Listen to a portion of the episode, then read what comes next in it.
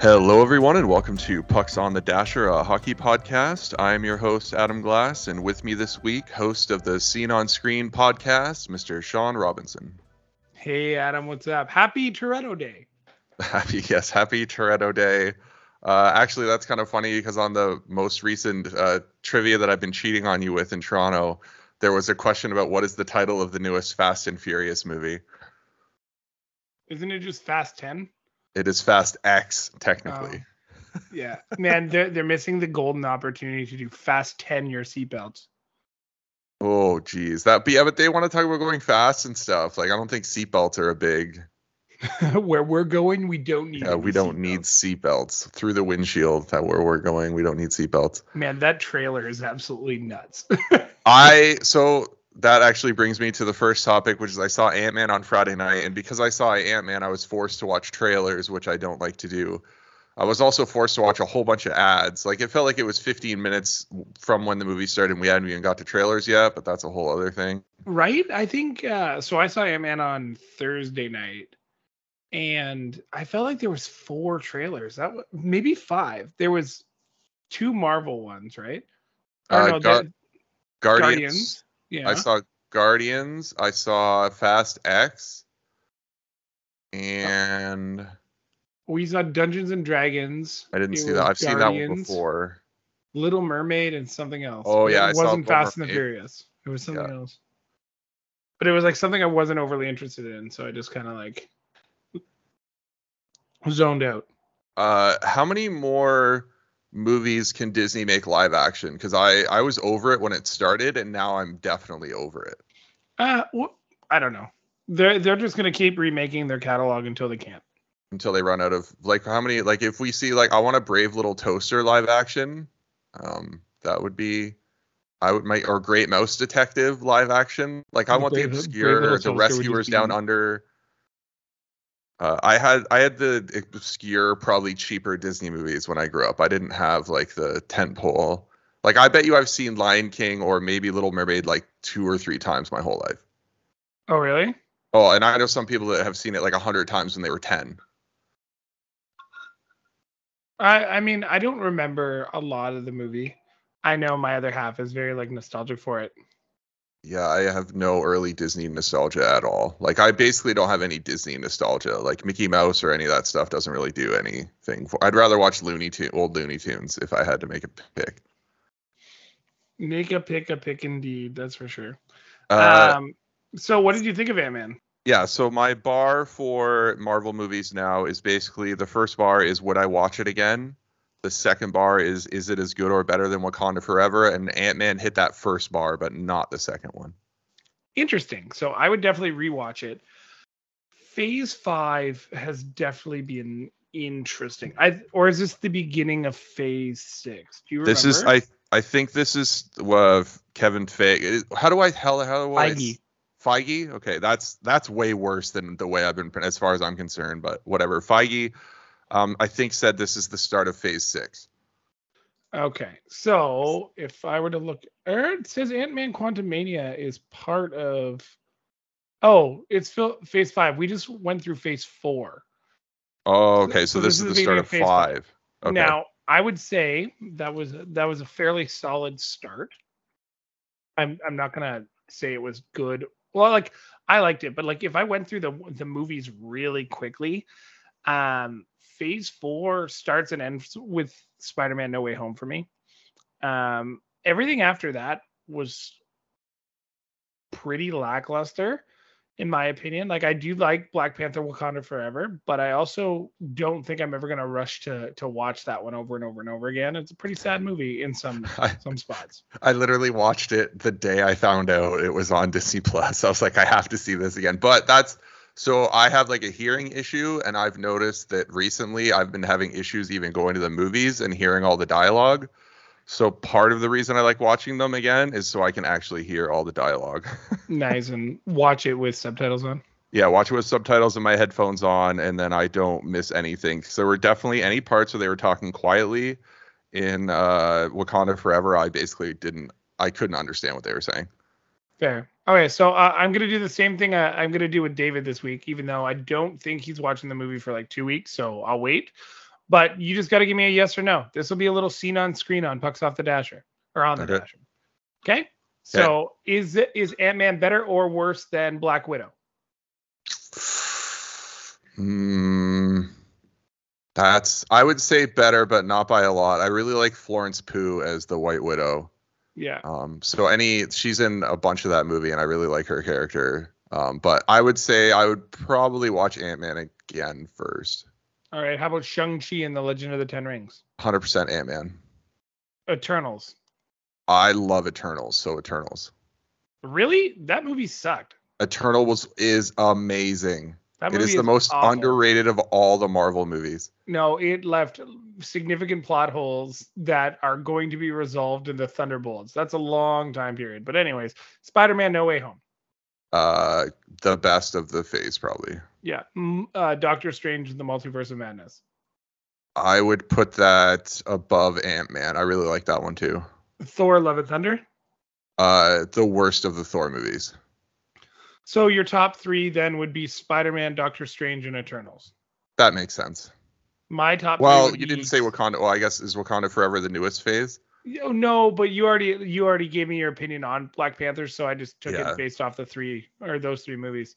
Um, I would say Spider-Man, Shang-Chi, and then Doctor Strange, and mainly for the tie-ins. But if I were to assess all of yeah, that would be phase four. Phase five has started off strong. I really like Ant-Man as a character. I always liked him in the comics. Um, like Avengers Assembled, very strong character. He's just always been a good, fun character. And the fact that they're doing it with like what what what I just so you're a little younger than me. So like when I think about Ant Man, I think about him beating the shit out of Yellow Jacket and being abusive. Yeah That's that's what I think of when I think of Ant Man. But that's not Scott Lang. That was the Hank Pym Ant Man. yeah is- Scott Scott Lang really kind of took over the moniker like in the 2000s right like early Yeah. 2000s late 90s I don't really know any of the Scott Lang stuff. That's more he's more of a movie character to me than a comic one. He's also in like if you've ever watched the assembled cartoons, he's like a, a key member at some points in the cartoons. Yeah, I don't watch any of the cartoons. Well, you should. They're on Disney Plus. I- They're great. Don't really like the cart. I don't really like cartoons. Fair enough. I mean, okay. I just I don't know why I just can't. I there are very few cartoons that I can watch period anymore or get into in any way. I can't even remember the last time I would have watched like a newish animated thing. Period. Wa- watch Invincible. Uh It's the Robert Kirkman Amazon Prime one. oh, is it like superheroes but they're like serious and like they kill people or something? Uh, kinda, and it's like Yeah, I don't super like that stuff. shit. Yeah, No, no, I'm out. Superhero. I want my superheroes to be very bubblegum. And like Oh. when shit happens, I want it to be very rare. I don't like the boys style superhero where it's like, "Ooh, they're so cool. Can you imagine if it was real? Like I don't. I'm not into that. yeah. Invincible is just a little bit different because it's like a society of superheroes that one of them gets turned on, and then it's it's just it's different. It's very different. But um, okay. Do you, have you watched The Last of Us? Uh, no, I will not watch that. Because it's scary. I played the video game Yeah. and I thought it was not good. Oh So man. I don't think I need to watch the The Last of Us. If you take the story out of The Last of Us, it is one of the worst playing video games that I've ever had critical acclaim for. I I'm It- shocked to hear this. plays awful plays awful. The only reason i finished it was because the story which i was once again like yeah okay for a video game story i guess this is very good. I was a big fan of the game. it's And fine. the show I the show is remarkable. i just Pedro Pascal, chef's kiss. he's really good. I like almost everything he's in but i just don't i don't do depressing i'm just not interested in it. It's just i feel like we're living the life that like it's just like black mirror. Like i am in black mirror right now. I don't need to watch a show that like satirizes what is actually happening like the fair. I just, I just don't want like the Walking Dead just burned me out on any potential for oh I want to be like affected emotionally by this show in a negative way or like cry the whole time or be scared like I just don't have any interest in that. That that might be the clinical depression with suicidal tendencies coming out at me, Sean. I just my my brain ten my brain lives in The Last of Us. I don't need it to be expressed through media. That that is fair. All right. So what are we doing today? What's going on? Okay, so I guess we do talk about hockey on a hockey podcast occasionally. Um, so as usual, we will start out with our how our fantasy weeks went, and then since Sean is on the pod, as is per usual, we will go over recent trades that have happened since last time he was on in quote unquote the big pool, and let's just say that there were some major ones. what are we gonna do after the trade deadline? Are we gonna do a trade deadline day special? Uh, I don't know. We'll figure it out once we get closer to it, I guess. Yeah, and then we'll have to like talk about other stuff like free agency or the draft. Yeah, it'll, we'll figure be, it out it'll be interesting next year if if um, things continue on because you won't have to have Tyler for the big pool because no. I'll just be, I'm in the pool.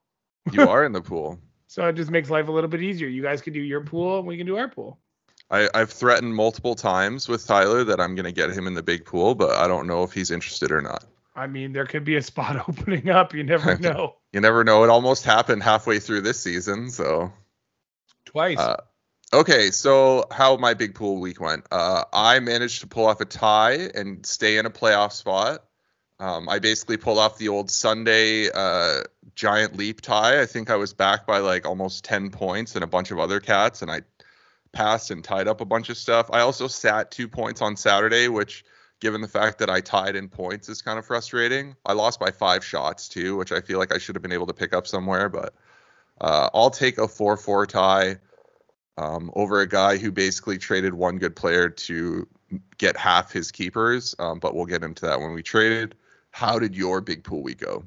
Um, you know what? I was up seven two at one point, and then I realized I didn't have goalies, and I should have just not scoured the waiver wire and taken the hit because I ended up losing to the 17th place team, which is fine.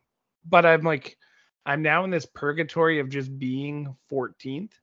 Mm. And like I have I can't get lower or higher and it's not really helping my my draft odds. So I've got like some decisions to make about my roster.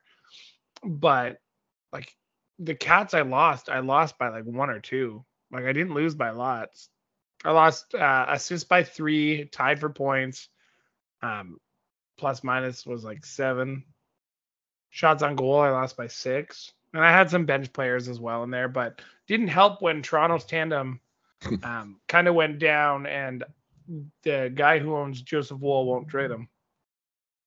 Yeah, and like that's not exactly a guy that's I don't I don't see any unless you need him to get you starts, then I don't see any value in that pool of Joseph Woll. Like I don't know why I, if I had him on my team, I would have traded him to you for like a pick upgrade. Like it would be like, okay, here you go. Like that's what I tried to do. I tried to tried to offer up a pick, just no budge. That's okay though. Teaches them. Yeah, that's weird. Um, okay, so I will continue through my fantasy weeks then. Um, just and then we can circle back for the trades uh, and our. What about our performers? I picked. Yeah, one. we'll get there. I'm just gonna go through my weeks first. Uh, so over in the points pool, I lost to the team that is behind me in the standings. I am in fifth and sixth place. Still gets into the playoffs. So the guy that I lost to is now in sixth. So we are tied in record uh, but I have quite an edge in total points. Uh, so I am still only one game up on being in ninth place right now um, of 10. So I still, as of I talked about all season in the points pool, I'm basically just riding it out to see where I end up. I feel like I'm probably going to end up either sixth or seventh. Um, and depending on how you, so we have to win first overall in this pool. Um, so I think I would probably rather finish seventh than sixth, but since I have to win out to win consolation, I'm also not looking to tank. So it's just, yeah, it's just a weird just see what happens uh, year in that pool, which is very unusual for me. Usually I try to pick a side and go for it, but Fair. in a Bedard year, you can't really blow trying to get that first overall pick. So if if you're gonna miss the playoffs, you got to kind of miss it, miss it winning almost, which is tough. Fair enough.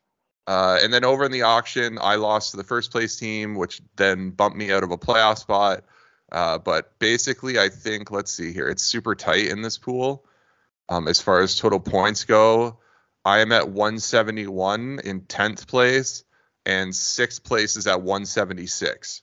So there's I think this once again is going to come down to probably the last week of the season to see who makes playoffs. And if you were a listener last year, you would know that I missed the playoffs by a single standings point last year, and I've still never made the playoffs in the auction pool, and this is year three. Um, so that is tough. So I'm kind of hoping I can sneak in and then maybe go on a run, but we'll see. Sounds like you need to be relegated. I so this this first year I screwed up my draft. I spent way too much too early and got screwed over and didn't have any depth. The second year I did the opposite where I spent like no money and and didn't get enough players. And then this year I actually thought I had a really good draft, but if I look back at who I drafted, I just some guys just didn't hit the way I thought they would. Um, and once again, I got kind of screwed over by Bob being just all over the place this year. Like I've basically been running my three goalies are in this pool because I drafted Cal Petersen and clearly that didn't work out. Um, I've been running Bob Copley and Vejmelka for like months now, and it, I mean I'm winning more than I'm losing, which is I don't know if that says anything. But Veg is just like the funniest situation right now. Uh, he's just, just watching Arizona makes me laugh and cry at the same time. They're my stealth team next year for having high value in fantasy. I I think their offense is not going to be great, but it's going to be average to above average, and I think there's going to be a few guys on that team next year that are going to like have career years that you're never going to see coming. Like Clayton Keller. Like maybe Clayton Keller, though he's already had a career not that recently. Like if if Nick Schmaltz could ever actually stay healthy for an entire season, like he's probably putting up 60 to 70 points. Perhaps, yeah which is which is pretty decent. Barrett Hayton has actually taken over there as the first line center, and while he's not completely crushing it points wise, he is playing over 20 minutes a night and putting up points here and there and peripherals. So if he can keep that up till next year, I mean, if he can be, if you can be, especially in the big pool, if you're a guy that breaks like 150 shots and 100 hits and puts up like 20 to 30 points, that actually makes you relevant. So, uh, how do you think Matthew Knies fits into that? Uh, okay, that's like NHL trade stuff. Don't you want to go into the fantasy trade stuff before we? I jump do, into but that you you brought up Arizona, so I, I took the lowest hanging fruit possible and I grabbed it. So if you want my my perspective on the least potentially trading for, uh, let's say a Jakob Chychrun, um, to me in my head, it's probably a pick, one of Niemela or Knies and Sandin and I think that's the offer. That's probably like your best offer for him. Yeah, I, I would agree. We can do that after though, because I want to I want to definitely get into the Toronto's blue line. Um, uh, super duper star, poop poop performer. Yeah. So my poo poo performer for this week is uh, from the points pool, Mr. Tyler Seguin, who was a minus four with no points this week, which oh, is good for him. Which is not not helpful in a 10 team league where like if you're not at least putting up a few points every week, you're almost useless in that pool. Um, my poop poop was uh, a zeros across the board with six shots on goal. Basically, a glorified pylon from the same team, Nils Lundkvist. I don't. I mean, in big pool, I get it, but I don't see why you have him on your team. Uh, I thought for what he was dealt for in the real world. Dallas was thinking he would replace some intangibles that they lost with Klingberg, or maybe put him on PP2, and it just hasn't worked out. And he's just holding a spot on my roster right now. It's not like I'm trying to win. That's fairly obvious. I can't get out of 14th, so yeah, and I mean, you're probably not going to keep him. So, I mean, no. he's just he's helping fill a roster spot, which a, a, lot of guys in your position in that pool don't feel the need to do. So, um, that's what I mean when we have. Okay, we're not going to get into the weeds of this, but there was a big controversy in the big pool last week or whatever about a guy playing short short players on a roster, and then some guy having basically IR players on their active roster because the rest of their IR was full, and how we should deal with that when your team's tanking and like blah blah blah. Like the year that Matthews was available and I basically tanked that year, I just put shitty players on my team. Like, what are you holding on? You don't need to hold, like, you don't need to make it that blatant. Just grab, like, some bottom six guys that hit every once in a while and throw them on your team. Be like, this is just, he goes minus five with two shots and five hits every week. Yay. Like, it's pretty easy to find those guys. And for for the record, I don't have any problem with that strategy. Because like there's gonna be the odd time where you have your full IR filled, maybe it's three, and then you have two prospects, and then all of a sudden you got like two players get hurt. Yeah, like the I guess common sense would say move it around and, and like take your NAs and put them on your bench and put your IRs on your IR, but like who cares? It's it's such a dumb argument. I can't believe we're actually having it. I think it's only relevant in this year because Bedard is potentially available. I feel like any other year nobody would really care. Okay, but um, take take this into consideration. We are in week eight. We just finished week 18, and the trade deadline's in three weeks. Yeah. if you didn't catch it until now, whatever. I, just, as somebody whatever. currently fighting for a playoff spot, and I'm only playing playoff teams for the rest of the my schedule, except for I think this week. Like it does kind of suck for me to know that other playoff teams might be playing teams that aren't even rostering full rosters. Like that's kind of unfortunate, but it is what it is. Whatever. Yeah, you can't overcorrect now. Um, all, that, all that's going to happen is at some point, like Bob is doing right now, that somebody's going to flex that rule to the absolute breaking point and ruin it for everybody. Like he has carry he has Carey Price on his active roster right now. Like that's not really in the spirit of the league. that that's fair. I mean, good for him though. He finally got Price. I mean, yeah, I guess that's true. Uh, my my super duper star, uh, from the Arizona from your Arizona Coyotes, Clayton Keller. Two goals, three assists, five points, plus three, one power play point, and 12 shots on goal. That's an all right. week. Uh, so my super duper star, I didn't technically win any of my weeks, so I usually pick from the winner, but I did tie one, so I'll grab somebody from there, and that is Mr. Alex DeBrincat, who had two goals, four points. Uh, he was a plus three, a power play point, ten shots, and six hits. Yeah, are you gonna perfect. trade him to me yet, or what? I am not trading him. He is at his lowest possible value right now. That is silly. He's also my second youngest keeper. Like if I trade him, I just got a bunch of olds and Matthews. I'm not doing that. Or I, uh, you could trade me Matthews. I have four firsts. Hmm. Uh, the only way I would have traded Matthews is in uh, for a player that was recently traded in our pool, um, and I don't think that's happening again. As I've already talked to that team about potentially making that deal happen. So yeah, okay. So do you do you want to get into this? Do you want to okay T-Berg it up? So the big pool had a whole I'm gonna call it a piss ton of trades um, that has happened since Sean was last on. All Star uh, break, more yeah. like no break for anybody. Uh, so we'll start with the first deal here. Uh, that was Seth Jarvis, Alex Romanov, a second and a fifth. Uh, and in return, the they got Ekman Larsson a first and a tenth. Um, I mean, I actually really like this deal. I like the fact that you turn or um, Phantoms turned a first and a tenth. I'm reading that right. Yeah. Yep, they got a first and a tenth, and basically a waiver fodder player in OEL. Yeah, for Seth Jarvis, a two and a five. So they they downgraded one round and downgraded five rounds. So that's a that's a great value trade. Alexander Romanov blows.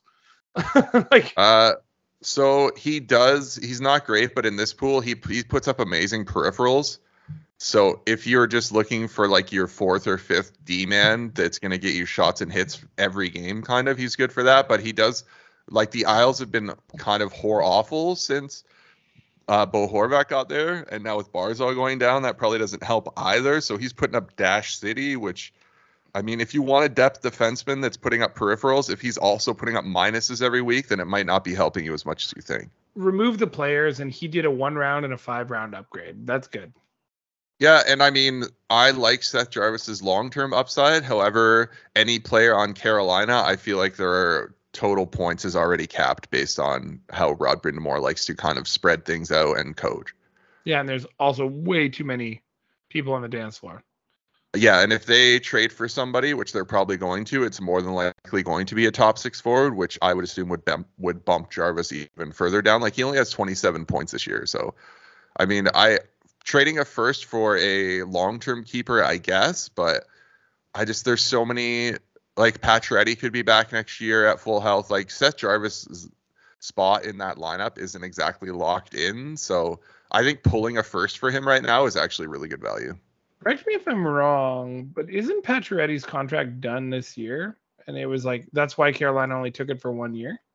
I don't know off the top of my head, but we have the technology to look that up. Yep, he's he's done at the end of this season. Oh snap! So he's a free agent. Well, they might be able to sign him and bring him back for nothing. Like, if he's healthy, he's going to sign one of those like one year low money, like three million dollar show me deals, and some team's gonna absolutely like get insane value out of that.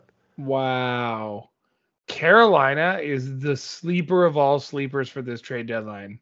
Oh, they have cap space out the asshole. Twelve million dollars.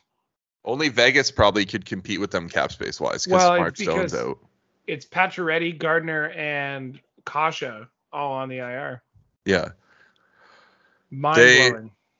the the Timo Meier sweepstakes are going to be kind of crazy, I think, and he's going to get a haul of it, especially being an RFA after. Like Carolina or New Jersey, both of them could re-sign him, and it wouldn't be terrible for either team to do that. No, not at all. Though it would be it would be weird for New Jersey to trade for somebody, sign him to an eight-year deal or whatever, and he makes more than Jack Hughes. It'll be interesting because I think whoever deals for Meier will flip him at at the draft. I don't think there's a, a guaranteed extension in any trade. yeah, yeah. True. Like if I were this guy, I'd want to go to free agency. Meier can't go to free agency; he's an RFA. He can if he do, oh maybe yeah. they'd have to walk away from the qualifying offer to be UF for him to be UFA, and that would be silly. They're better off trading his rights at the deadline or at Isn't the. that the draft. scenario though? If nobody's willing to pony up 10 mil for one year, So to qualify him, you have to give him one year at ten. If you walk away from that, he becomes a free agent, but you still can trade his rights um, before July first if you want to another team. Yeah. So the Ilya Samsonov thing, there is a possibility where nobody wants to sign a one year QO, and he gets to become a free agent and gets to do whatever he wants. I would be shocked if that happens, but that would be pretty fun at least for July first. Yeah, it would make things super duper easy. So If he's a free agent, I wonder if he got more than ten. I don't think so. If nobody's I don't to think so either, like- one, I, I think he's like an eight and a half or an eight by eighter. I could see him getting like eight by nine. Like I see him as a better player than Bull Horvat. And uh, the Islanders think he's God. So Yeah, so we'll see there. Okay, next up, uh, we have uh, Philip Tomasino and a second and a third being traded, and in return, they got Rasmus Andersson, who recently got hit by a car, Elias Lindholm, and a seventh and an eighth. Uh, Lindholm, this this exact deal I was in on, uh, but I wasn't willing to go that high because I didn't want to stack two Calgary players because their offense is terrible. fair. Uh, but I would have liked to have picked up Lindholm. I probably would have ended up keeping him, but I didn't want Andersson, so I just kind of got snaked in this one. Uh, but that still leaves me with a bunch of picks that I could. I'm really hoping that some team that expected to make the playoffs falls out, and I can snag a player with my first that I didn't think would be available. That um my my mindset's very similar, except I know I'm not gonna make the playoffs, but I'm waiting to see if I can turn one of my magic beans into a uh, a keeper for next year. Because I have four first right now, I believe. Yeah, I if I'm you, I'm dealing at least one of those if I can.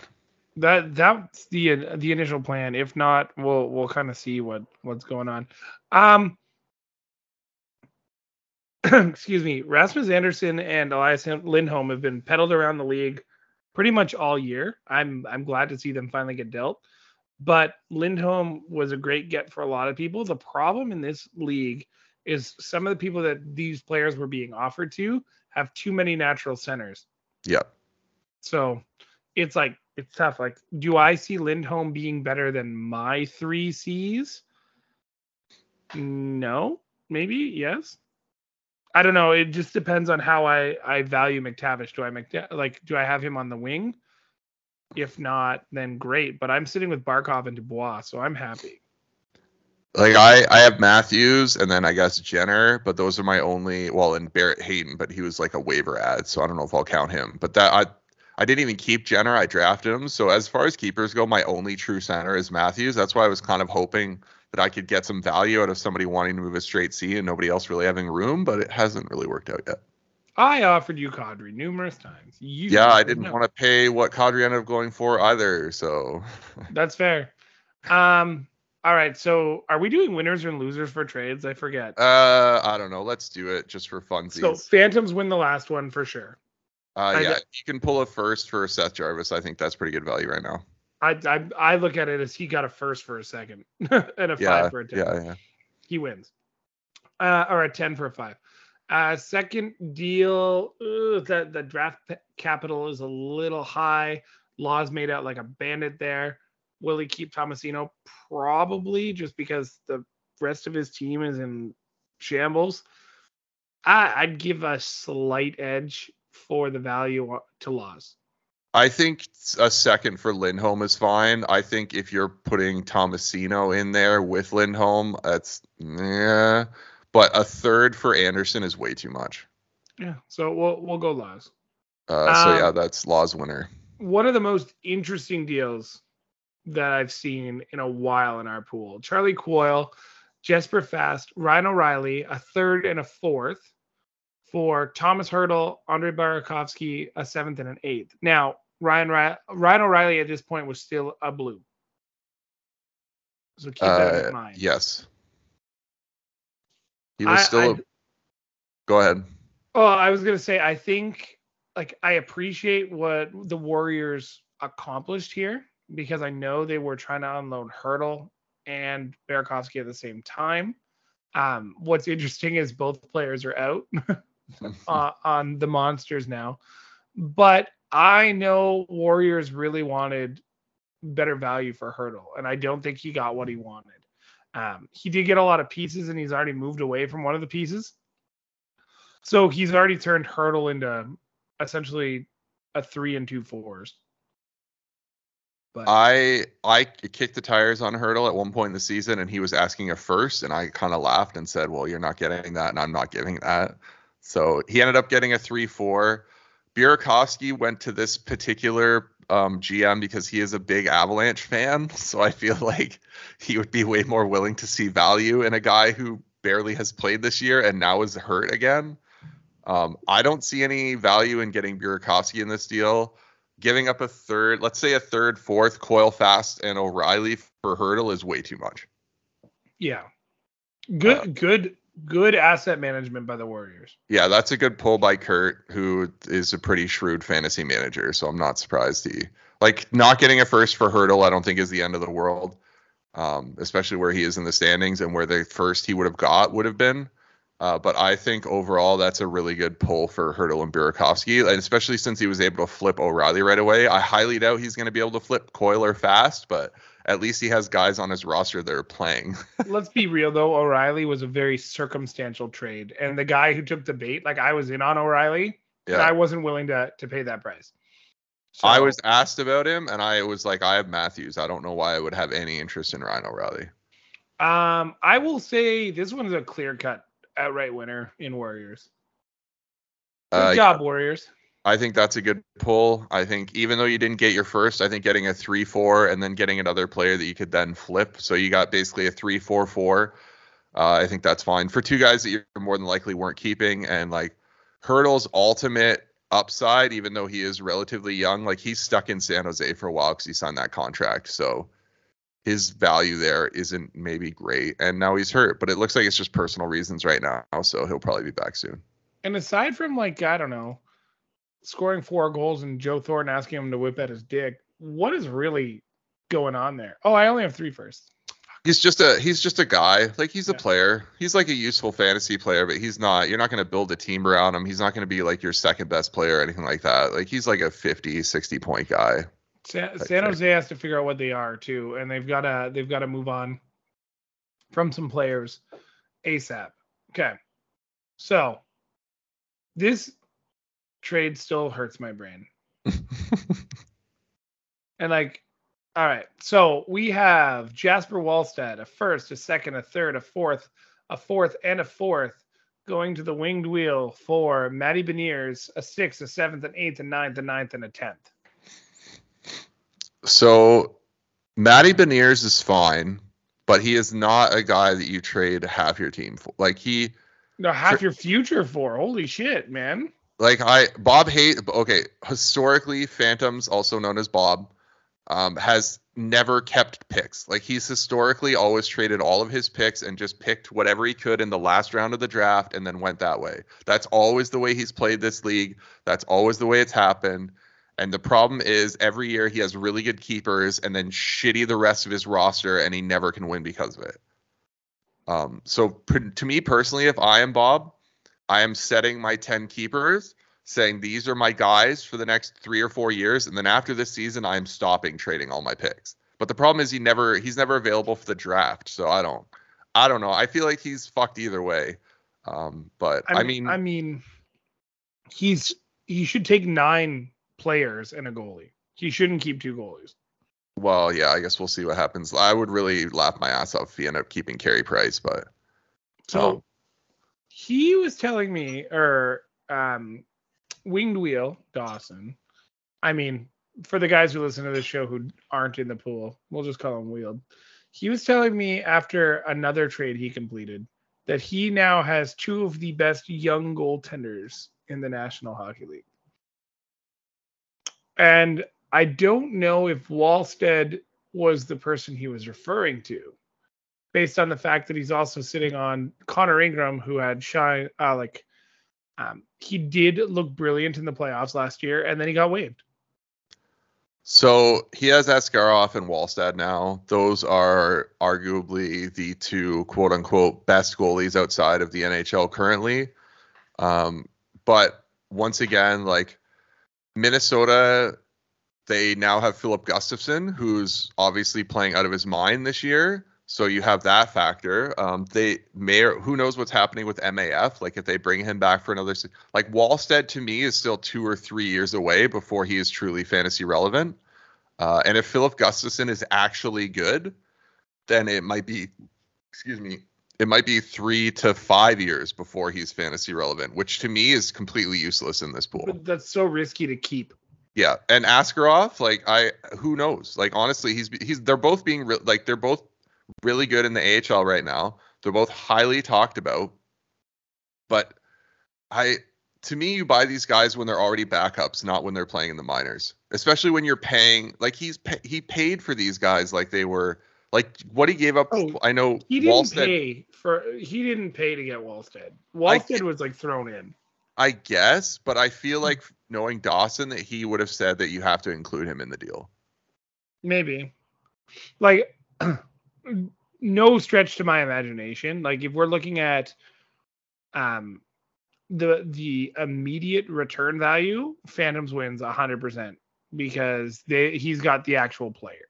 If we're talking about the team that is going to do the most damage with that kind of currency, Winged Wheel, which you, we're going to see in like five trades what yeah. he did with some of that currency it was useful for him to get that currency, but this trade combined with the trade he ended up doing are like they don't go together. They're no. they they're kind of the opposite of something like so you well we'll get there, but having those two goalies to me is completely irrelevant for the player that he then traded for. Agreed. They don't go together. Their timelines don't fit. The guy's going to be borderline 30 by the time that those goalies are even relevant for you. So you're just gonna what keep two like minor league goalies while you like yeah that's I don't know whatever you do you I guess but it's so a it's who's a, your winner on that one? I I think I think Bob's got to win that one just based on the fact that he uh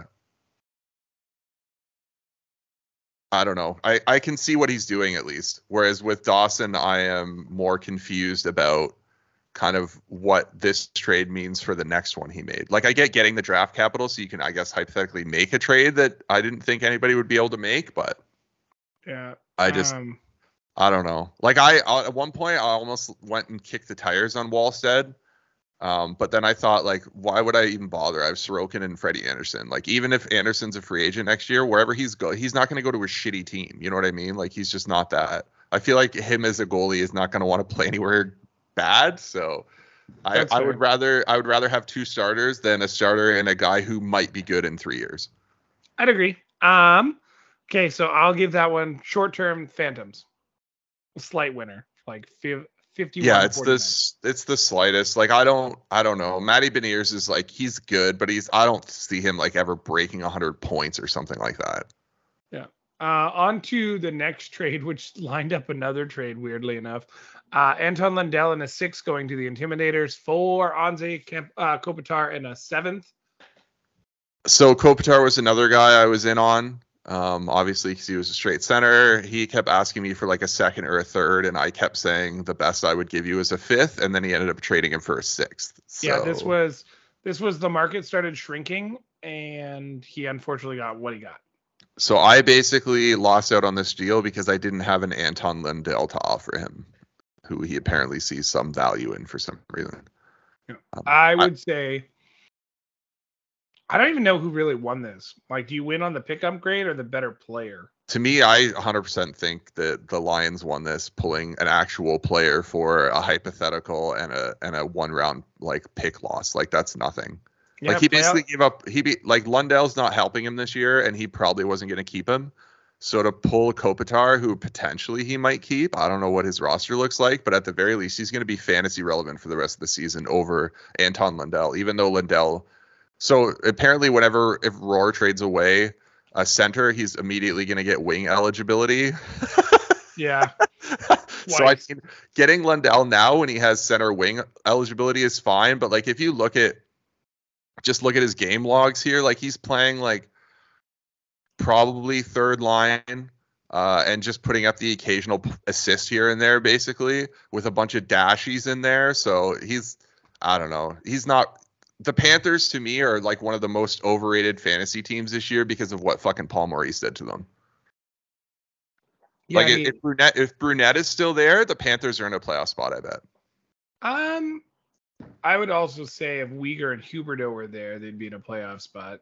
Well, Tkachuk's like going to break 100 points this year. Like given what Calgary's been like, I think Florida's benefited way more from that trade. The Calgary apparently the Calgary Flames already won Weegar out of there. Like they hate him, and I'm like, please fucking send him to Toronto, please. That that would be perfect. Dear Lord, please send him over. Who do you want? You want a guy that punt? Like I'll send you O'Reilly back. I don't care. Let's go. That hasn't happened yet. Uh, oh man, if Calgary moves on from Weegar, that would be unreal if the Leafs. but it would have to be at this deadline. That would be the only way Toronto would do it. Yeah. You gotta go. You gotta go all in now. Um, I, I would say Lions. Uh, next up, I sent a th- uh an eight and nine in Kadri to the or to Gassy Fatty for a three and a five. I just I wanted to pick upgrade because I wanted some flexibility and I wanted to get a natural center out. Um, going into the deadline, I know some things are going to become available, and people are starting to want people who are scoring. So I made that move because I thought I was in on another move, and my other move didn't work out. So I I missed out on the roster spot, but I cleared out Kadri before his value dropped more.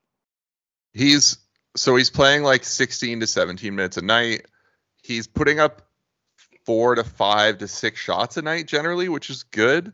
But he's going Dash City. He has one power play point in the last month and like four points. So I just for a straight center for like he's probably going to not even break 60 points this year, which given the fact that he had like what almost 100 last year, um, it is quite quite the downgrade if they don't move on from Brent Sutter in this offseason, then I I don't even know what to do with Calgary players next year. Like their value's fucked as far as I'm Yeah, concerned. sitting on Calgary players right now has been bad. So If I knew that Brent Sutter was on the last year of his deal, this would be when I would be buying like I would be trying to get Huberdeau in so many pools right now if I knew Sutter was gone after the season. fair. so yeah, that that was uh I like I'm biased, but I think I won just because of the capital. I want to draft early and often. Yeah, yeah. I mean it.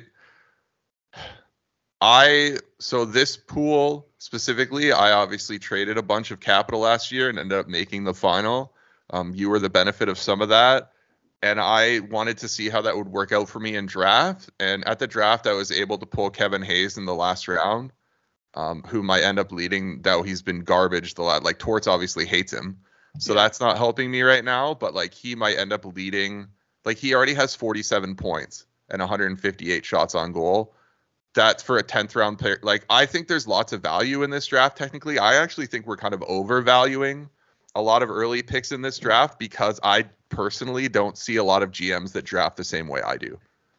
Yeah, I've like I've learned a lot about how like this is my third year now in this pool or fourth and I'm just now understanding kind of how to draft. Um now to the head scratcher of all head scratcher deals. Um, we have it was vetoed by the veto villains and then accepted, but um, Lions and Intimidators made another trade a few days later, and maybe it was part of the original trade of Kopitar and Lundell, but this makes no sense. We have Jack Campbell for Matthew Barzal. Uh, so I've been kicking tires on Barzal for probably two or three years now with this guy, and he constantly wanted like an insane fucking package for him the whole time. The fact that he traded him straight up for a goalie that everybody knew was going to be garbage as soon as he traded for him. And guess what? Like, let's look at so this trade happened on February 9th. So the starts that he's got from Campbell since then is a win with three goals allowed in 897, which is not great. Uh, three straight losses with minimum four goals allowed since then. Yeah, he's not a good goalie. He's not a good goalie. He had one amazing run for an insanely good Toronto team. Like people don't give enough credit to how good defensively the Leafs were last year when he was there, and he was still garbage. You also gave up Barzal, who now has wing eligibility. Now Barzal's out for the season, so I mean, if well, maybe not the season, but out indefinitely. So who knows what's that's gonna call. So he probably would have ended up dealing him anyways, because it feels like he's kind of all in or nothing on this season. But to to put like, how do you not? And this goes to the next trade that we're to talk about. To me personally, if you are trading certain players and not offering them around the league first to see what you can pull from somebody, that is just such bad management. That is such awful, awful management. Unless you specifically have targeted a player and I'm like, I just want this guy, that's fine. Like, put your chips on the table then but there's no possible way that you couldn't have pulled a better goalie for Matthew Barzal. Like you probably could have got Vejmelka. You probably could have traded Barzal and Hart and got Vejmelka in a first or something from Dawson. Um, and that would have been way better. Like he already had Saros and Hart. Why the fuck are you trading for another goalie, especially a bad one?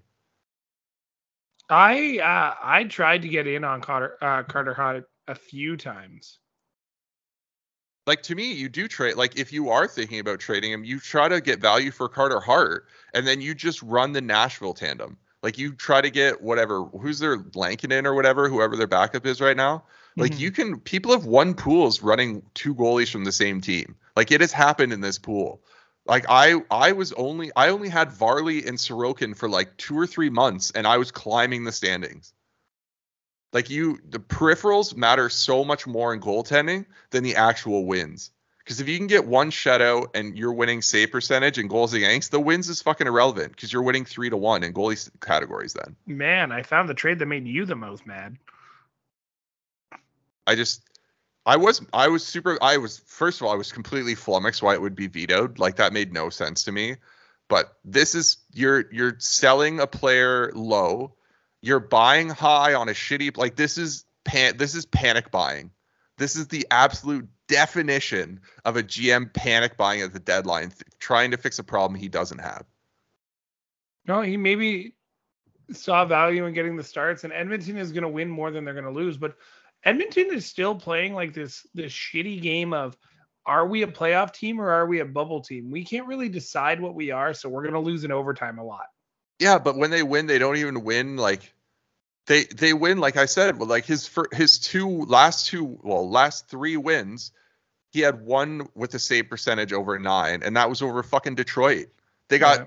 like he allowed three goals to Chicago with an 893, three goals to fucking Ottawa with an 897, and then four to Detroit, four to the Rangers, six to Colorado. Like even if you get the wins, he's tanking your other two categories and not getting you shut out. So I don't see the value in it at all. And Stuart Skinner, if he has three straight losses, like Stuart Skinner's going to get a little run here, and you're just going to have a guy fucking sitting on your bench doing nothing. The problem with Skinner right now, unfortunately, is since he left the team for personal issues, he has not gotten like the opportunity to fully have the net again. Well, if Campbell let in fucking, let's see, 8, 16, well, eight and six. So he's let in 14 goals in the last three games. Like I feel like Skinner's, and it's Philly, Pittsburgh, and Columbus coming next for them. Skinner has two games in his last, or what is it, three games in his last three weeks or Yeah. two weeks, Yeah. and they're all losses. Seven goals against, 3.38. But like, what do you expect? Like he's clearly mentally struggling right now, and it has nothing to do with like his ability to goaltend. He he left the team for personal issues, right? So I don't. I to me personally, that team was a mess, and they fixed a problem with something that doesn't like they made that big Jack Campbell signing when I personally didn't see that they should have saw like they should have traded for fucking Vejmelka or something. Like they should have actually used fucking advanced stats, which I don't know if Ken Holland even cares about, and look at like what goalie can have the best save percentage based on how many sh- like the highest volume of shots and a good save percentage. Like what Vejmelka is doing right now with Arizona. To me personally, I'm Edmonton. I'm like, can you please take this Jack Campbell contract and we will give you whatever you want for Vejmelka. I don't disagree. Like you need to win. Like this team needs to win, and they cannot win with that goaltending, and they definitely can't win with that fucking horrible defense that they have built there. They're finally getting depth scoring from some of their like bottom six, and now they're like their defense and goaltending is gonna fall apart on them. Like, I don't know. Like I I would really love for McDavid to just be like, I'm good. I'm good. Trade me, please. Like where- the NHL could use that so hard right now. You have no idea. Um, all right, okay, you ready? well- you ready? This is a good transition. Speaking of McDavid, uh, you tee this one up so I don't start screaming right away. All right. So McDavid, the one player in fantasy who should never be traded, McDavid, got traded. Here's what left with McDavid. Anthony Cirelli, Steve, uh, Stefan Noesen, or is it Steven Noesen? Stephen, uh, Noesen, Seth Jones, Connor McDavid, uh, Puds Colson, because I'm not going to try to do his whole name, and Askarov and a seventh. Four. Jack Eichel, Alex Ovechkin, Andrei Kuzmenko, Thomas Chabot finally got dealt. Chris Kreider, who was just acquired, Artemi Panarin, and Andrei Vasilevskiy in a fifth. I was made aware of this deal maybe 48 hours before it happened, maybe a little bit less. And I told Ogre to get a first out of him. And he's like, why? I'm like, because you're dealing with David. There's no other reason than that. Straight up. Ogre is primed now to go on like an insane playoff run with his team. Except he's on the outside right now looking in. Yeah, because he tied me last week, and I haven't made any trades this year, and he just dealt the best player in hockey and still couldn't beat me. So so here's my two things I would ask. A, how often did Wheel just bug him, being like, deal McDavid, deal McDavid, deal McDavid, deal McDavid? And did it work? And B, why did you have to give up so many other pieces? well, I think a lot happen? a lot of it is just like I'm giving you this many players, so you just have to send that many back, so I'm not dropping all these guys. No, too bad. Too bad. Like the, to me, if I'm looking at this deal as a whole, the two players Wheel wanted the most were McDavid and Askarov. That's very clear. Cirelli, fart. Noesen, I honestly can't believe he's like a a good player now. He was a throw-in in a Leaf deal last year. Seth Jones, I mean, sure, but like he he's got average stats for a defenseman, especially when you're playing on Chicago's black hole of a defense line. Um, literally, they just traded Vancouver wingers for no reason. I, Well, he- he's you- dropped Buzz Colson already too. yeah, like it's very hard to say that the team that got all the assets for McDavid didn't win the deal, but it's very evident Dawson wins. He got McDavid. It doesn't matter. He won and he didn't give up any. I mean any of that draft capital he picked up. And he got a young keeper goalie that might hit like Spencer Knight where he just kind of like when I traded for Knight, I traded like I think a fourth for him. And he didn't play for that whole year and he just sat on my bench. And that was fine. But like this deal was won solely because he didn't have to give up any of that draft capital. Uh, I mean, he can't this... he can't keep all his players. Like, have you seen how good Ogre's team was with McDavid on it? He can't keep all these players. He's gonna keep Panarin, Vasilevskiy, Kreider. So he's keeping players into their their 30s. Now you're gonna keep Ovechkin because you wouldn't not. Kuzmenko's not keepable. Eichel. No. You have to keep him. Yeah, he's like the key to. of the whole deal. So you picked up one, two, three, four, five keepers. Are you keeping Chabot? No. Let me uh, let me look at Ogre here. Just uh just cause. Because I, I know just, I don't see a single player that he got back that I would be like, oh, that's the guy I would target for McDavid. No, and he's got like JT Miller, he's got Timo Meier, he's got Kucherov on his team. He's got a good team, but he didn't like Connor McDavid is still so young. You just keep adding keepers to him. You don't like trade your first then for a keeper. You don't trade fucking McDavid. This is just unhinged. This is on. I hope he misses the fucking playoffs. To be honest, I hope he misses the playoffs and doesn't make them next year either.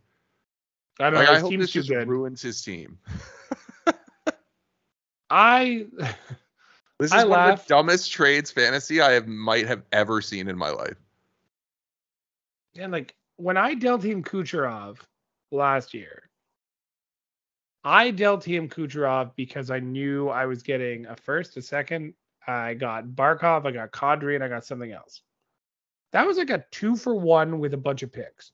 And now you so take all the val like everything you got from those players that you've now dealt that you got from him, and think of all the assets that you got for for Kucherov, who isn't even I would say even even in the realm of McDavid anymore. Yeah, it's um like how do you not know you're dealing McDavid and not ask me for Matthews? How the fuck is that possible? How would you would you have taken that deal? I would have fucking thought long and hard about it. Like, I, I like if you're asking me, I would have probably given him Matthews and Andersen for McDavid. There are four teams that really could have actually attempted to get McDavid at the level in which he is. Like I would have went to Bob and said, "Here's McDavid. I want Draisaitl and Jack Hughes." And he would have been like, "I'll give you." Actually, he might have taken that. I or I would have been like, I want Hughes and Tkachuk, or like I to me, I'm like if I'm stupid enough to deal McDavid, I am not doing it for a package of fucking olds, like the classic Dawson package. That is the most classic Dawson package return I've ever seen. Here's a bunch of guys over the age of 28. Like, here's just some guys that at one point were good. Like, there isn't of everybody that he got for McDavid is there one player there that you see on that list that will have a career year still that will break a like will set a career high for the rest of their career? Eichel, maybe, like maybe Eichel, but like Ovi's not breaking 100 points again. Panarin, is probably not going to break whatever he broke in. Like he had over 100 points one year, but I don't see that happening again. Vasilevskiy's fine, but like I don't see him tilting the balance here as far as I'm concerned. I don't know. I'm just looking at his team. Uh, Kucherov is having a better season than we both thought. He's fine. Like he's probably going to break 100 points this year, but I, I, I just I don't. There's nothing in that return that I'm like, oh, that makes sense. Even Vasilevskiy, I know he's like one of the best fantasy goalies around, but he didn't win last week. He had Vasilevskiy. Like I just I don't know, man. I don't know, man. Like once again, like you, Vejmelka, who you could have got on waivers, he probably would have brought you just as much value wise, and you wouldn't have had to deal McDavid. He he made his decision. He wanted to he wanted to deal. He wanted to make a splash. Oh, this is crazy. Man. This is like it's crazy. It's still it, like it's it's like scarlet fever, right? Like you get stagnant. You want to make a change. Your team's not winning. He won the don't... pool. He finished first overall last year. What the fuck is he doing? Like Ogre won the pool like the regular season and the, and then he had a shitty playoff. Like it happens. He just didn't have a great playoff week. Like why the fuck are you totally retooling after that? It was insane that he even got to come into this league with a team that had McDavid on it. Yeah, I was. I'm still really upset with how that went down. Like that's crazy. And then he fucking deals him for nothing, as far as I'm concerned. Like what? Two more 30 goal seasons from Ovechkin, an Eichel who I don't even know. Like apparently can't play without Mark Stone. Like Yeah, that's not helpful. Chris Kreider's on his way to another 30 to 40 goals. Sure, but he had 50 goals last year. Yeah, so did Matthews. Like so he's never breaking that again. Okay, so let's go through the list. Like Jack Eichel. Okay, let's say maybe he might set a new career high at some point. Uh, Ovechkin. he's at won't. 39 points right now, so whatever. Yeah, Ovechkin definitely is not. 54. Kuzmenko is like whatever. He's not even. We're not even talking about him. Okay, Chabot could technically set a career high at some point, but probably not on this team because he's probably not going to keep him. Kreider's definitely never scoring 50 goals again. And like Panarin, he might break 100 points this year, but McDavid breaks 100 points every fucking year. Panarin is uh, only at 65 points right now. So he's probably going to hit 80 to 90 because he's going to, he's like been insane since Tank got there. Like- we can hope. But I don't whatever. Like it's whatever. Like I wasn't mad at I was more mad that McDavid got traded for not value. That's what I thought. But I wasn't gonna like veto the trade or anything. Players that you could possibly deal McDavid for. It's a very short list. Draisaitl, Matthews, Marner. Like Hugh- you'd obviously Hughes. need other things as well. Um, MacKinnon, Hughes Makar. Yeah, Hughes Makar. I don't even know if I do Rantanen. Like, It'd have to be Rantanen plus. oh, there the only there's no straight up. MacKinnon or Matthews are the closest. I don't yeah. And Matthews is having a terrible season by his Matthews is gonna have 40 goals this year and everybody's gonna be like he had a shitty year. Well, he's he's racking up the assists. I'll give him that. He's definitely going to put up a career high in assists this season. So if he's kind of rounding out his game more, and then next year he's going to go off for like 140 points or something, like I, to me personally, the further the Leafs go in the playoffs this year, the hot, the better the Leafs are going to be fantasy wise next year. Because like you can tell the team is really like nailing it down as far as playing defensively and trying not to necessarily go for it all the time and picking their spots. So I think that's that's creating a lot as far as like stifling the offense slightly, though they're still going off. Well, to speed it up a little bit, because I know we have like another topic to hit and still don't have infinite time. Um, Winged Wheel wins that deal. He Uh, got McDavid, 100%. he wins. That's- Anybody who trades for McDavid wins, regardless of who. Like even if Matthews was in that deal, I'm still like, well, the guy who got McDavid won. Yeah, but again, that would depend. Like then, if it was a Matthews McDavid swap, you'd be looking at the capital and what like tertiary pieces were there. if you got Matthews, Panarin, and Vasilevskiy and traded away McDavid, then at least I could see that as reasonable. Fair. Um, finally, speaking of the Maple Leafs, we have Ryan O'Reilly in a sixth going to the Ultimate Warriors for Pierre Engvall in a fourth. Your favorite player on the Leafs, I think, or your second favorite player on the Leafs, right? Or No, after you- Justin Holl. Oh fuck. Yeah, both of these two are just a nightmare. Engvall and Holl. I'm gonna buy you an Engvall jersey one year, and then one year I'll buy you a Holl jersey just so you have something nice to wear. Please don't. Just Uh, Pierre uh, Engvall jersey. return to sender. Um, I mean, this is some tidy work going from like knowing that Ryan O'Reilly just got dealt to the Leafs. I would have waited a week. I would have seen him like either play or not play, see how he does, and then probably boosted a little bit more value, which is likely what Dawson's going to do. Dawson's going to turn around and he's going to sell Ryan O'Reilly for like a second or a first. To me, the bigger value here is if they play him on the wing and he gets wing eligibility, but it doesn't look like they're gonna do that. So I don't. I think this is a good pull for the Warriors to get literally anything for O'Reilly. Yeah. I just I I was hoping that he could get like a third or something. I was in on O'Reilly for like five minutes. I offered Mittelstadt for him straight. I wasn't willing to play with picks. Uh, okay, well, since uh, that'll be the end of our fantasy talk for for this episode, even though it went um, an hour essentially. Worth it. Uh, we'll move on and do a little, a few, because obviously we have a Leafs trade that we're going to want to talk about as Leaf fans. Um, I think unless you desperately want to talk about them, we'll skip the two recent signings and I'll just discuss them on next week's pod because they're not really that relevant. But I think before we end this week, we have to talk about the Ryan O'Reilly trade. Yes, Um, absolutely. and I want so I will just go over it here and then I'll love your initial thoughts. So the Wild retained uh 50% of 50%, so they got a fourth round pick for that. The Blues got Adam Gaudette, Mikhail Abramov, a first, a third, and a second, and the Leafs got Ryan O'Reilly, Noel Acciari, and uh, Josh Pillar, who's just like a contract exchange essentially. And Ryan O'Reilly was 50% retained by the St. Louis Blues. Um, Pillar isn't even a contract exchange. He's not signed. He's an overager in the WHL, but he's playing with some prospects that the Leafs have, so they wanted to look at him. But Uh, he's a non-side prospect. There we go. So not even a contract dump. Yeah. So, So what what do you think? I think a Dubas ha, uh, played everybody a week and a half ago, two weeks ago. B, I think there's already a handshake agreement on an extension for O'Reilly. Because if you're Dubas, you can't you can't try and save your job and also which I also believe he has a contract extension already ready for himself. If you're Dubas, you can't turn around and say I'm not paying for rentals and then give up a first, a second, a third, and a fourth for rentals.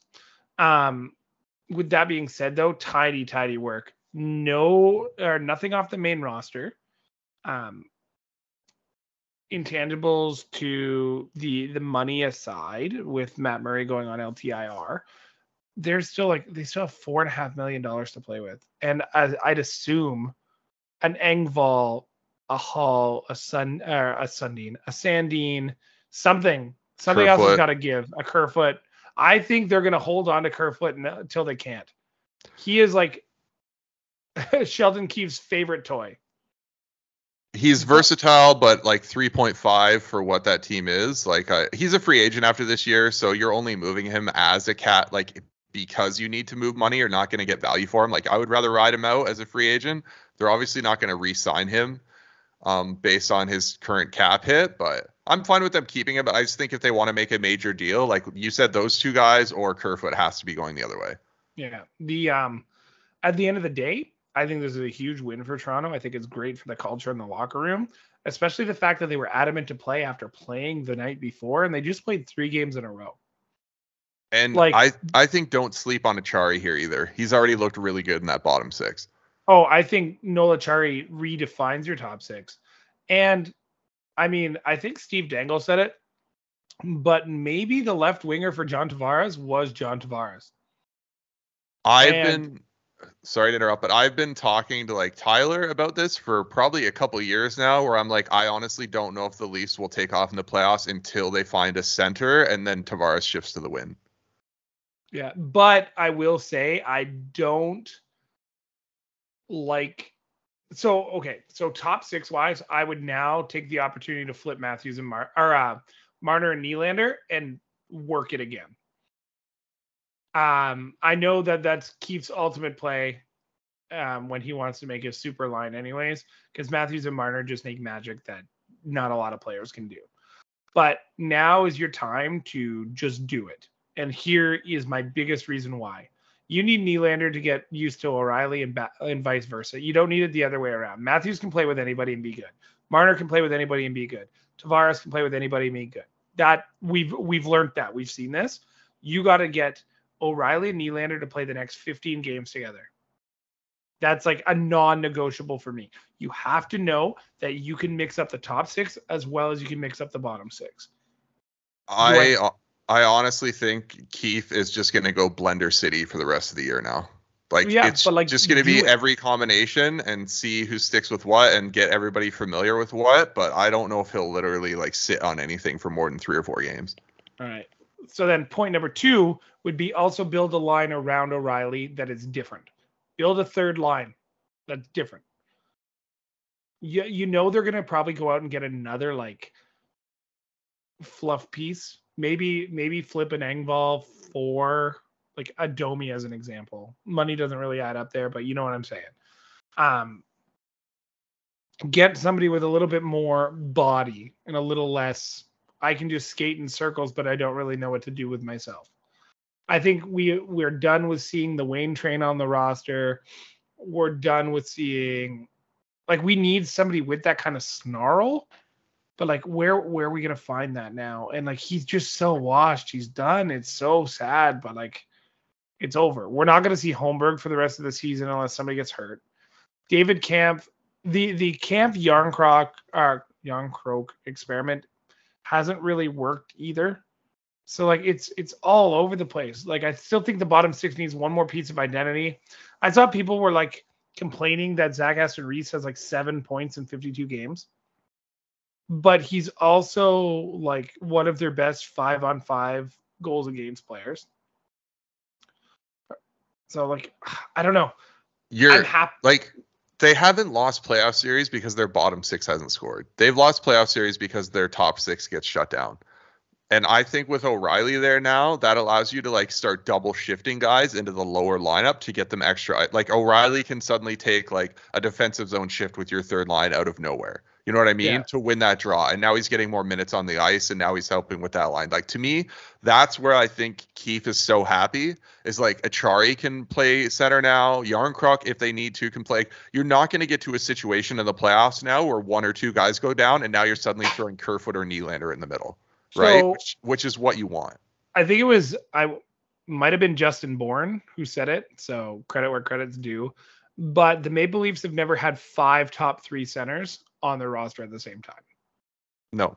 Say saying Noel Acciari can play third line center. He was doing it in Florida. Why can't he do it here?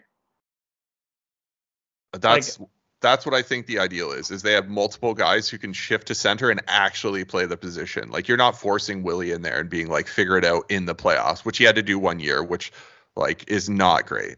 Yeah. So then, do you think that it was an overpayment, right payment? What do you think?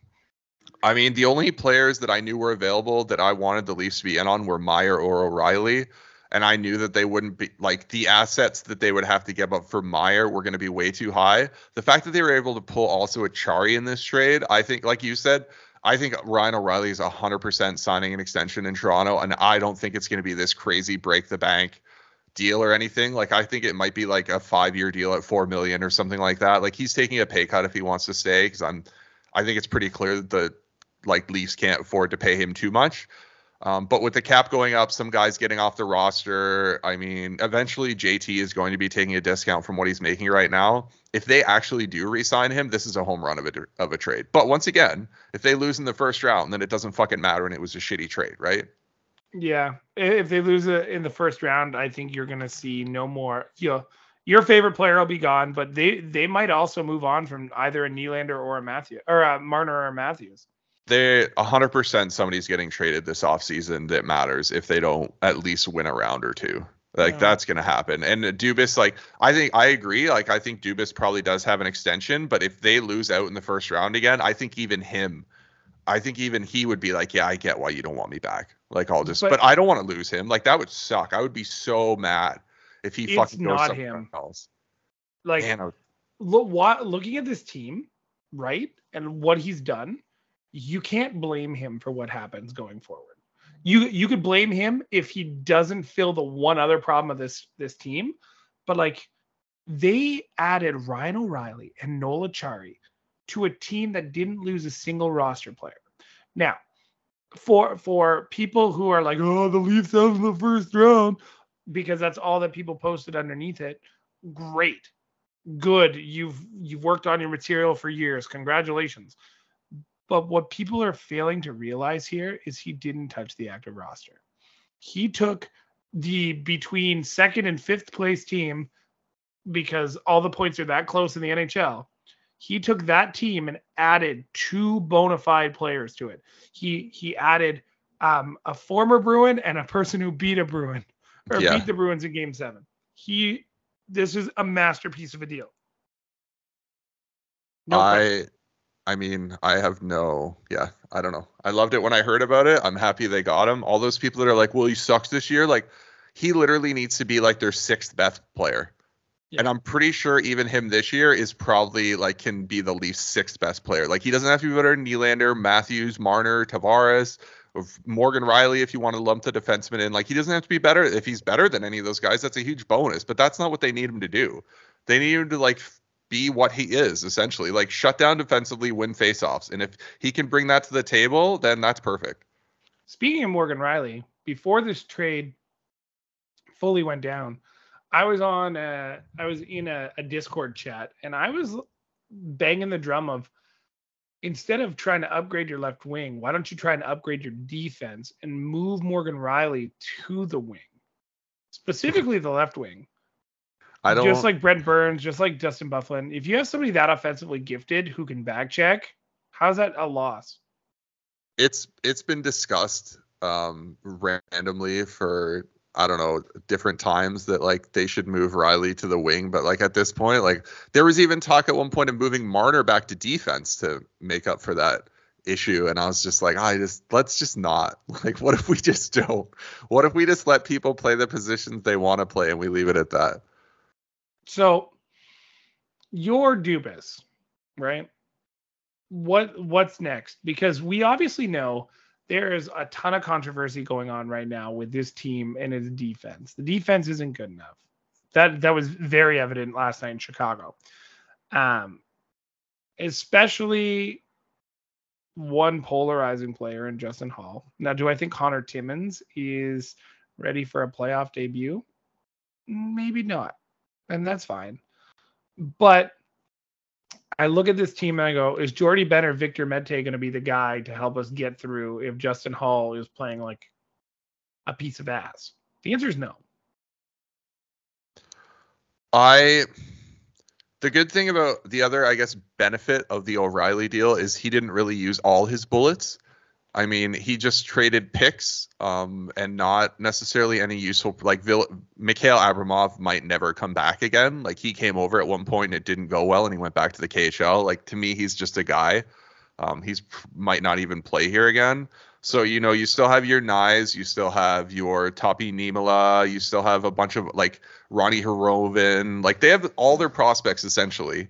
Um, and they have, you could say, Rasmus Sandin um, as some sort of capital to trade back, and I think there's value in him. Like he's a former first round pick, and he's he's fine. Like he's there's some upside there still with him. So, like I said before, like to me the the package for Chychrun, if you're making one, is a first Sandin and one of Niemelä or Knies, and to me personally, I know everybody's hot and bothered about Knies, but if we can move him for something that's going to be like, especially like something with term, like Chychrun's got like what three years left or whatever at four million. Yeah. Like it's it'd be hard to turn that down. And I mean, if they get him, then that's like I'd rather 100% rather give up a little more to get Chychrun than to give up anything to get fucking Gavrikov. I think, I think you're right. I think the the player to go off this roster is going to be Rasmus Sandin. I think Dubas felt like Sandin kind of fucked around in the summer. And he did the exact same thing Nylander did. The only thing is Nylander's outplayed his contract every single time. Sandin is not outplaying his contract. Timothy Liljegren is outplaying his contract. He is doing exactly what he's supposed to, and he'll get a nice raise in two years. Yeah. We have too many left D and obviously you're going to make a trade for if you're going for Chychrun, you're going for a left defenseman anyways.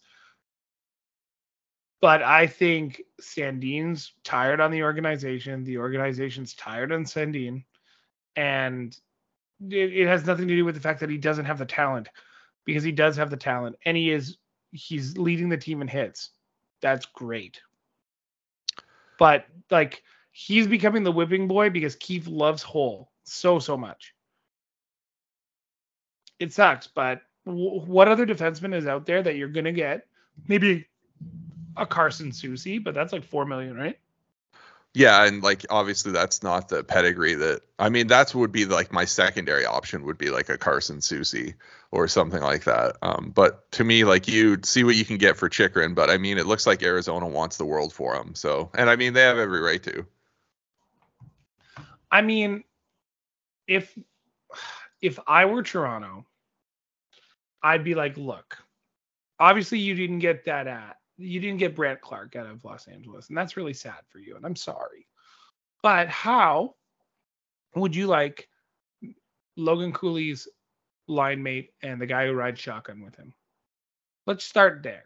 You want to start with Matthew Knies and Rasmus Sandin? Okay, great. Now we're gonna have to do a little bit more with the money. So here's Pierre Engvall as well. There you go. Solved the problem. Yeah, that's. I mean, that would uh, Engvall, uh, Sandin, Knies in a first or something like that for Chychrun. Like, I don't know why Arizona wouldn't do that. Like, I don't know what their options are on the board right now, but I'm sure they're like if if LA is saying no to Brandt Clarke or Quinton Byfield, then how many like Knies is obviously the least top prospect. Now he wouldn't be a top prospect in Arizona, but the fact that he does play with Cooley probably does help. Um, if I'm using the quote unquote Matthew Knies bullet, I'm using it to get Chychrun. Yeah, like there's there's you're not using Knies unless you can absolutely get somebody with um term. Now, with that being said, I'll admit watching over the league the way I, I am and kind of seeing what Boston and Tampa Bay is up to. If I were Toronto, I'd be calling about players that we're not talking about. Like Mackenzie Weegar. Yeah, that would be a nice pull. Um, yeah. But you got to see, you got to see what's out there, and I mean, maybe they will, like, maybe a team will follow. Like the other guy I'm hearing now out there is another guy I would really, really like to get my hands on. Is apparently the contract talks between Dmitry Orlov and the Capitals are not going well, and he's probably going to seek free agency. And I mean, if they keep falling out of the playoff race, I would be all over that guy. Yeah. Also, Mackenzie Weegar, bad, bad call. Six point two five for the next eight years. I mean, I didn't realize he got an extension. Oh yeah, he got one. I'd still do it. Like, can you get? Can you possibly get Anaheim to broker something? With nobody's uh, eating money for eight years. Nobody. You got to no, take no, that. not not Anna, not for that player. Like, what about a, like a Shattenkirk? I don't think it's worth it. Like, I don't see him as a big enough upgrade over somebody like Justin Holl, to be honest. I would take his experience. Like the player I'd really want, unfortunately, has like five years left on his deal, and Ryan McDonagh. Oh yeah, you're not doing that. I wouldn't want that. No, well, I would want it for like the the insight. I I guess, but you're just gonna end up like eating three years of that. Like you're gonna get one decent year out of them, and then you're gonna have to eat a bunch of years, and you can't afford. Like you need to keep the books open as much as possible for when your your guys are UFAs. Like that, Dubas has done such a good job of not having long-term money on the books right now that that that's what I want him to keep. Like I want when Matthews is a UFA, like I want them to be able to pay him whatever he wants. Like that's right. kind of what I want. Because I know we got to wrap. I'll, I'll ask you, and then I'll give you my wild card player. So, who is your wild card player that you'd love to see wear the blue and white in two weeks? Mm, well, they so got like, O'Reilly. has to be has to be realistic in in any sort of trade avenue. I mean, honestly, like Chychrun or Orlov would be really nice. My, I don't uh, see I don't personally see a need to trade for a goalie, and I don't think it's a good idea to trade for a goalie that you're gonna be like, oh, we need to rely on this guy for the playoffs, because that doesn't usually work out. I, I'd agree. Um my my off the board pick, and I have a sneaky suspicion is being talked about, is Matt Dumba. Oh, that's been rumored for so many years now. Especially Minnesota has been rumored for like if Minnesota's in the playoff race, I bet you they just hold on to him and just. But aren't they him, like let him walk on the outside looking in right now? Right now, but like their offense has been horror awful right now, and if it can turn around, like I, the the West is so wide open right now that if I'm a Western team, I'm even trying to make the playoffs and hoping to see what happens. Because to me, as far there's no there's no juggernauts in the West right now. Everybody's got hugely flawed teams. Like LA doesn't have goaltending. Uh, Edmonton doesn't have goaltending or defense. Colorado's hurt crazily right now, and I don't even know if I like their goaltending. Like if you're a Western team, you're trying to get in the playoffs right now because anything can happen. I'm just saying, uh, if you can get Minnesota to retain on that player as well, three million dollars for a playoff run, and it's not gonna like because it's uh like with cap compliancy and all that stuff, it's going to be only like 1.25 million for the end of the year. I don't think that's too too bad. No, it's not awful. Um, and he's like not. a solid, proven right side D man versus Justin Holl, who is a penalty kill specialist. Well, the good thing is, like I said, they haven't shot all their bullets. So if Dubas wants to make another move, even a big move, like he still has the ability to do that. Thankfully. Well, absolutely. All right, Sean. Uh, I think we should wrap it up there. This is probably one of the longer pods I've ever done for this for this series. That wasn't like a game show episode. So I appreciate you giving all your time this week. And to everyone else, we will talk to you next week. Looking forward to it.